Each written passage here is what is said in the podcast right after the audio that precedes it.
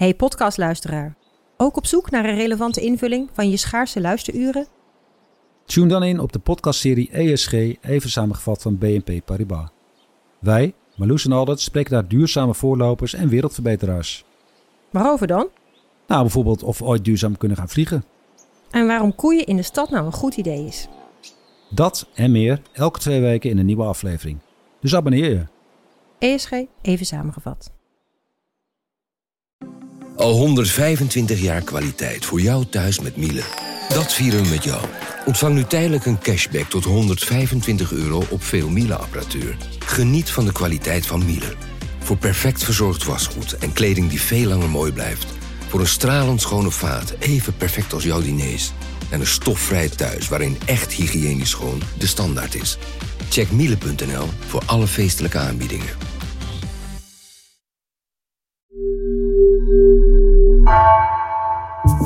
Vanaf de redactie van NRC, het verhaal van vandaag. Mijn naam is Geertje Tunter.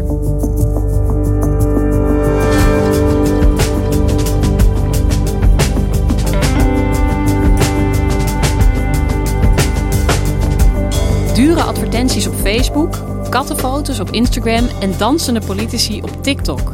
Bij gebrek aan fysiek contact zijn sociale media het belangrijkste strijdtoneel geworden voor de Tweede Kamerverkiezingen. En partijen doen daarbij steeds meer moeite om specifieke doelgroepen te bereiken. Ziet datajournalist Wouter van Loon. Maar waar ligt de grens?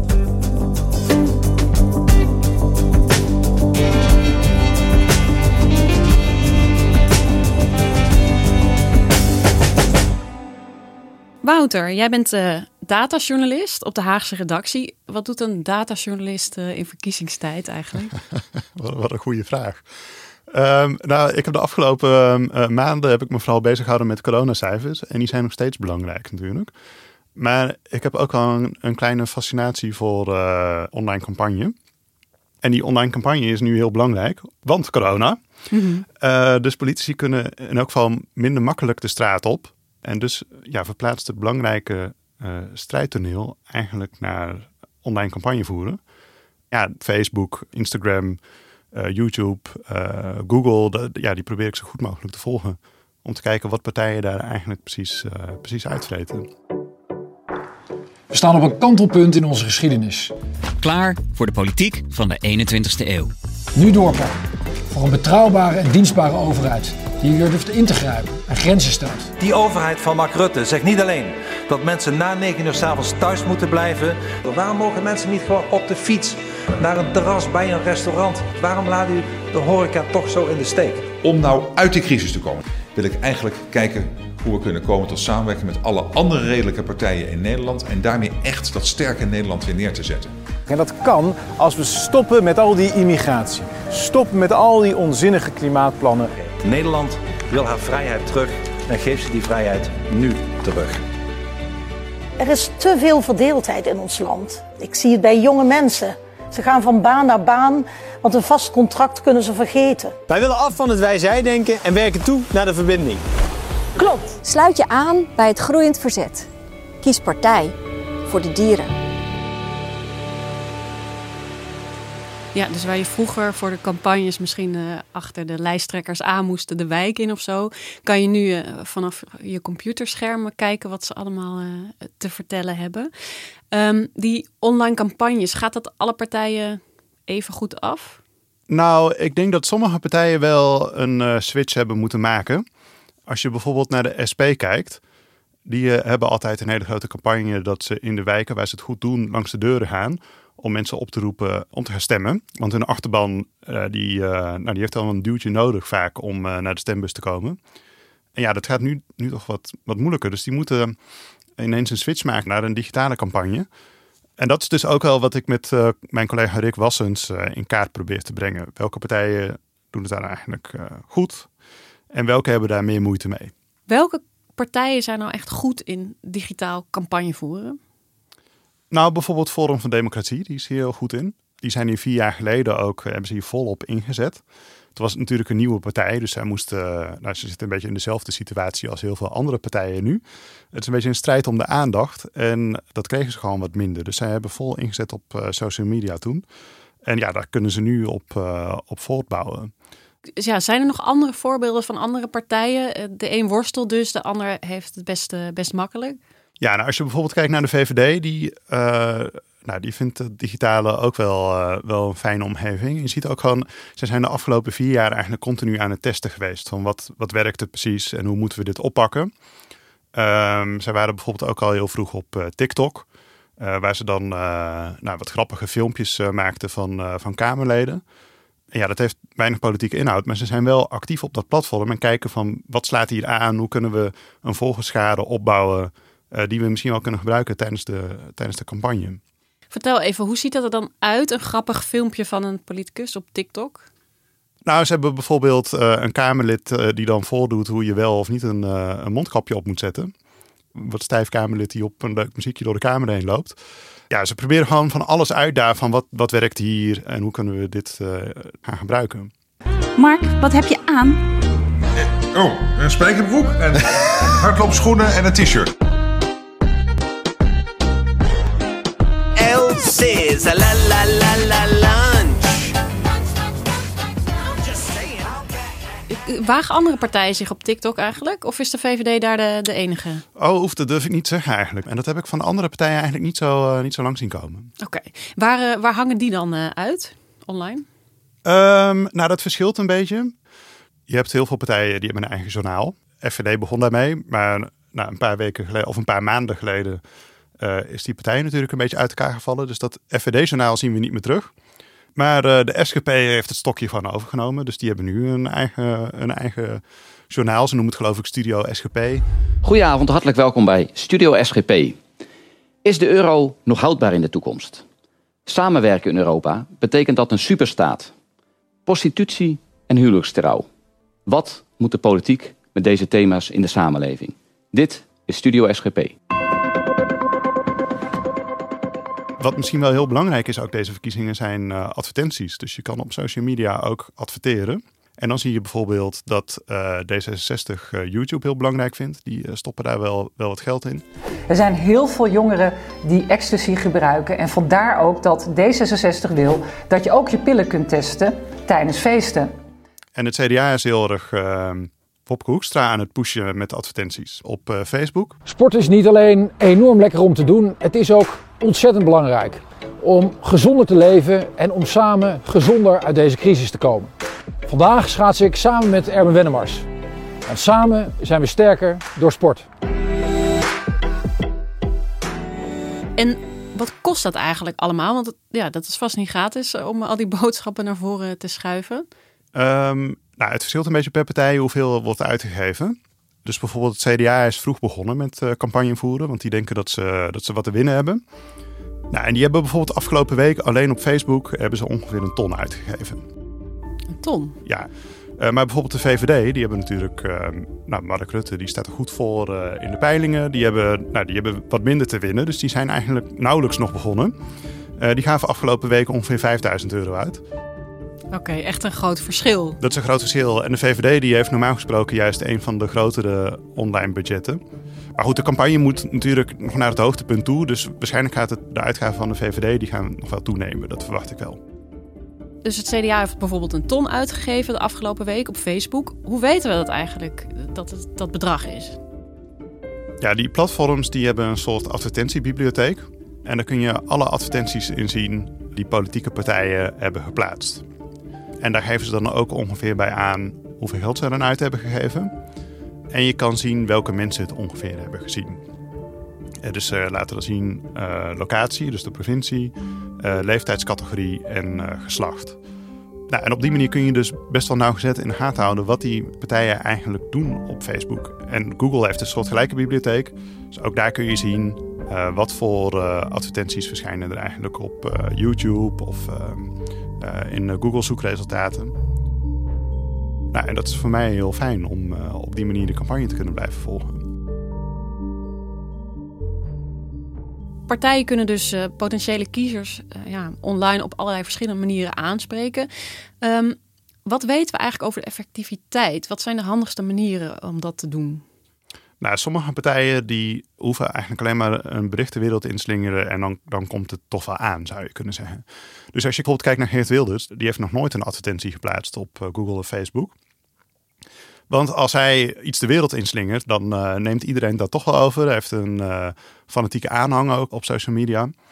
Nou, en Wilders heeft wat dat betreft ook al een voordeel. Omdat je ziet dat op die platforms extreme boodschappen wel een voordeel hebben. Die worden door het algoritme wat voorgetrokken, omdat die wat meer reacties oproepen. Dus nou, hij heeft dat eigenlijk niet nodig. Andere partijen hebben daar wat meer moeite mee. Dus als je bijvoorbeeld kijkt naar GroenLinks. Nou, een bericht van Jesse Klaver kan af en toe wel eens goed gedeeld worden. Maar dat gaat toch wel minder makkelijk dan bij Wilders. Dus zij proberen dat dan... Ja, ze hebben een eigen methode bedacht om die boodschappen meer aandacht te geven. Dat noemen ze dan activisten. Jesse Klaver wil dat u allemaal activisten wordt. Wordt u dat ook? Nee, ik heb me wel aangemeld. Het is een beetje een gênante term natuurlijk. Maar het is wel heel cool dat we ook gewoon digitaal proberen campagne te voeren. En dat dat een manier is waarop je mij als lid ook geïnteresseerd houdt. En dat is een groep vrijwilligers die aanhangers zijn van GroenLinks. En die proberen echt actief de online discussie te beïnvloeden door punten van GroenLinks te pushen in Facebookgroepen of op andere platforms. Ja, en andere partijen die proberen het vooral te doen met adverteren. En ja, bij adverteren kun je ook je heel erg specifiek richten op bepaalde kiezersgroepen. En in het verleden gebeurde dat in Nederland nog niet heel actief, maar het lijkt erop dat deze campagne wel een grotere rol gaat spelen. Dus dat heet dan microtargeting, met een mooi Engels woord. Nou ja, als je in een bepaalde wijk in een winkelstraat gaat lopen, dan kom je andere mensen tegen dan als je in een dorp bij de kaasboer gaat staan, bij wijze van spreken. Datzelfde, dat kun je dus ook doen op social media, maar dan moet je ervoor betalen. Wouter, kan jij eens uitleggen hoe werkt dat microtargeting nou precies? Die term die kennen we denk ik misschien al wel een beetje, maar hoe gaat dat precies in zijn werk? Nou, we laten allemaal heel veel gegevens achter op internet. Dus bijvoorbeeld Facebook weet heel veel over jou. Die kent je vrienden. Die weten ongeveer wat je leuk vindt. Want je hebt allemaal pagina's en muziekgroepen en politieke partijen geliked. En op die manier hebben ze dus een soort profiel van je opgebouwd. Ze weten ook ongeveer hoe oud je bent en waar je ongeveer woont. Nou, en politieke partijen die kunnen daar gebruik van maken. Die kunnen zeggen, ik wil alleen maar dat deze advertentie alleen maar de jongeren wordt gezien bijvoorbeeld. Of alleen maar mensen in een bepaalde provincie of een bepaalde stad. Nou, en daar moet je dan voor betalen. En hoe gerichter de advertentie is, hoe kleiner de groep, hoe meer je ervoor moet betalen. En hoe ziet dat er in de praktijk uit? Nou, wat je afgelopen weken bijvoorbeeld zag, is dat... Het CDA dan Pieter Omtzigt probeert te pushen in de regio. Dus dan zie je ook dat ze bijvoorbeeld een boodschap specifiek op Oost-Nederland richten met Pieter Omtzigt komt op voor deze regio. Want Omtzigt is daar wat populairder dan Wopke Hoekstra. Het gaat ook nogal wat verder met GroenLinks, die bijvoorbeeld kattenplaatjes maakt met erop stem GroenLinks. Alleen een kat. En dat krijgen dan alleen jongeren op Instagram te zien.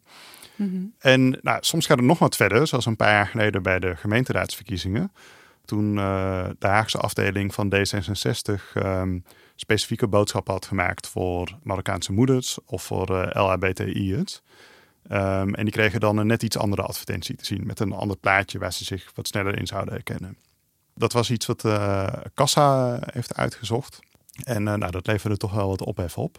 We hebben het materiaal gezien en kunnen vaststellen dat het om D66 gaat. Die partij heeft tijdens de gemeenteraadsverkiezingen dit jaar specifieke boodschappen gestuurd aan homoseksuele mannen en jonge Marokkaanse moeders. En dat terwijl D66 in de Tweede Kamer zegt privacy hoog in het vaandel te hebben. Inmiddels heeft D66, die zegt dat niet meer te doen. Ja, bij zo'n term als microtargeting, dan denk ik ook wel meteen aan dat Cambridge Analytica-schandaal en de verkiezing van Trump. Daar hangt ook wel wat schimmigs omheen. Hè? Is dat terecht? Nou, bij Cambridge Analytica is dat in elk geval wel terecht. Dat is een bedrijf dat dan ook kiezersprofielen opbouwde om heel gericht die boodschappen naartoe te kunnen sturen. Facebook has tonight announced a comprehensive review to determine whether the personal data of 50 million users has been compromised after reports of misuse by Cambridge Analytica. The boss of a British firm accused of misusing the data of over 50 million users is suspended with immediate effect. Het gaat om gegevens zoals iemands naam en woonplaats, maar ook om foto's, vriendenlijsten en likes. In Nederland is dat denk ik wel, wat anders.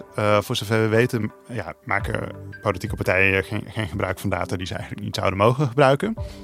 Er zijn in het algemeen natuurlijk wel wat bezwaren te bedenken. Hè? Dus bijvoorbeeld als elke groep een boodschap krijgt op maat gemaakt, dan lijkt het net alsof dat die politieke partij elke groep super belangrijk vindt. Terwijl in de praktijk is natuurlijk politiek, dan moet je ook keuzes maken. Welke groep vind je belangrijker en waar ga je meer aandacht aan besteden?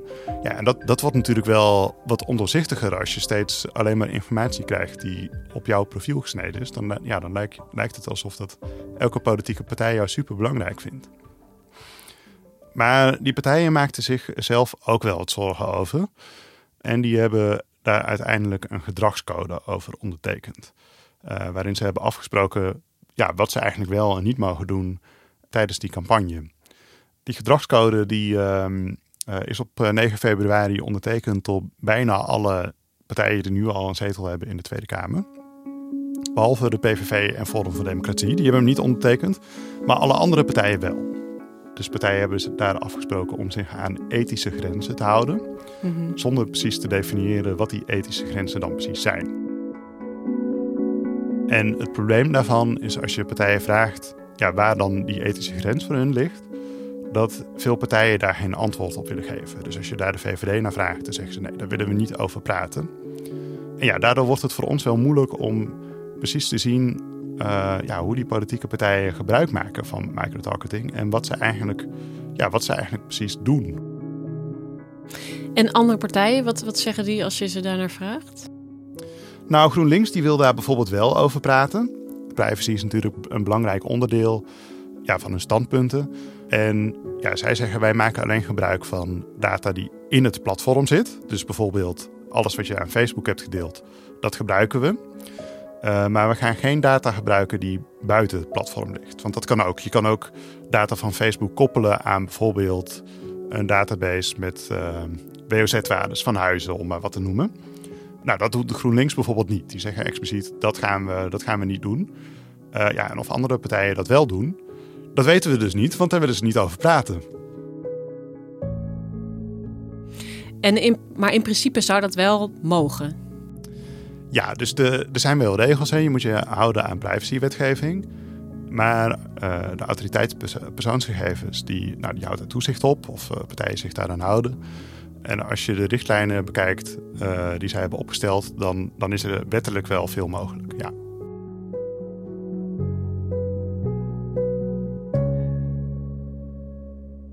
We hebben het nu veel gehad over Facebook en hoe daar microtargeting werkt. Kan het eigenlijk ook op alle andere sociale media? Zie je het daar gebeuren?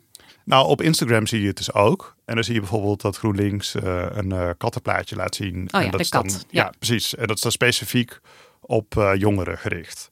Maar andere platforms die hebben dat, die zijn min of meer gestopt met microtargeting. Dus op Twitter kun je helemaal geen politieke advertenties meer plaatsen. En Google die heeft dat min of meer dichtgedraaid. Dus dan kun je alleen nog op hele globale groepen richten. Dus bijvoorbeeld van een bepaalde leeftijd of een bepaalde regio. Maar niet meer super specifiek. Waarom is dat? Nou, dat heeft dan weer te maken met het Cambridge Analytica-schandaal waar we het net over hebben gehad. Ja, dat heeft nogal wat stof doen opwaaien bij die platforms. En die zijn toch wel gaan nadenken van hoe moeten we hiermee omgaan? Zij kregen ineens ook door dat ze toch wel een rol hadden in die politieke campagnes. En nou, toen is bijvoorbeeld ook dat die advertentiebibliotheek, waar ik dan graag in kijk, daar zijn ze toen ook mee begonnen. Facebook claims that its job is not to decide whether an ad is true or false. Although the company is said to be considering some changes. Ja, en andere platforms die zijn dus wat verder gegaan en willen gewoon helemaal geen politieke advertenties meer accepteren. Twitter has stopped taking political ads entirely. But the big tech backlash is growing. Dus die techsector is zeker niet blind voor de gevaren van dit soort campagnes. Nou ja, dat heeft even geduurd dus. Maar de druk is inmiddels aardig opgevoerd. En ja, ze zijn daar nu wel mee bezig. Ja.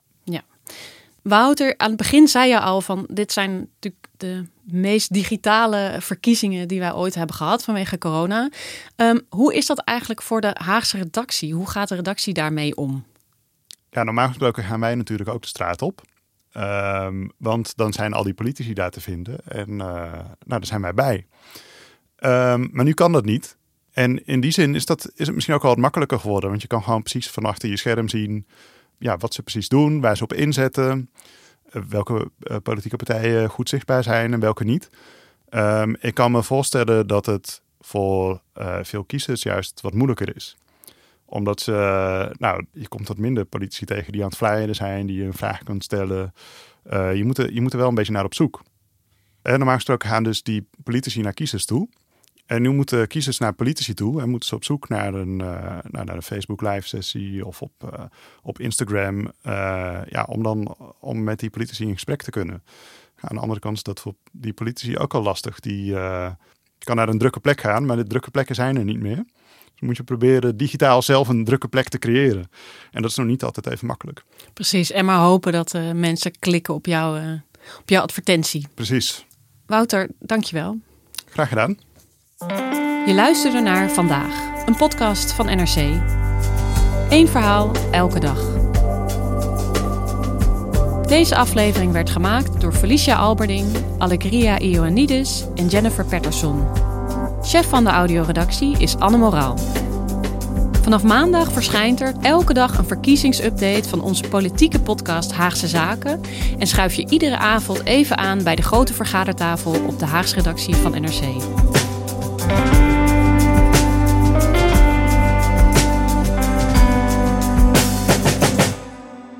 Dit was Vandaag, maandag weer. Technologie lijkt tegenwoordig het antwoord op iedere uitdaging. Bij PwC zien we dit anders. Als we de potentie van technologie willen benutten, kunnen we niet zonder een menselijk perspectief. Human-led, tech-powered noemen we dat. Ga naar pwc.nl.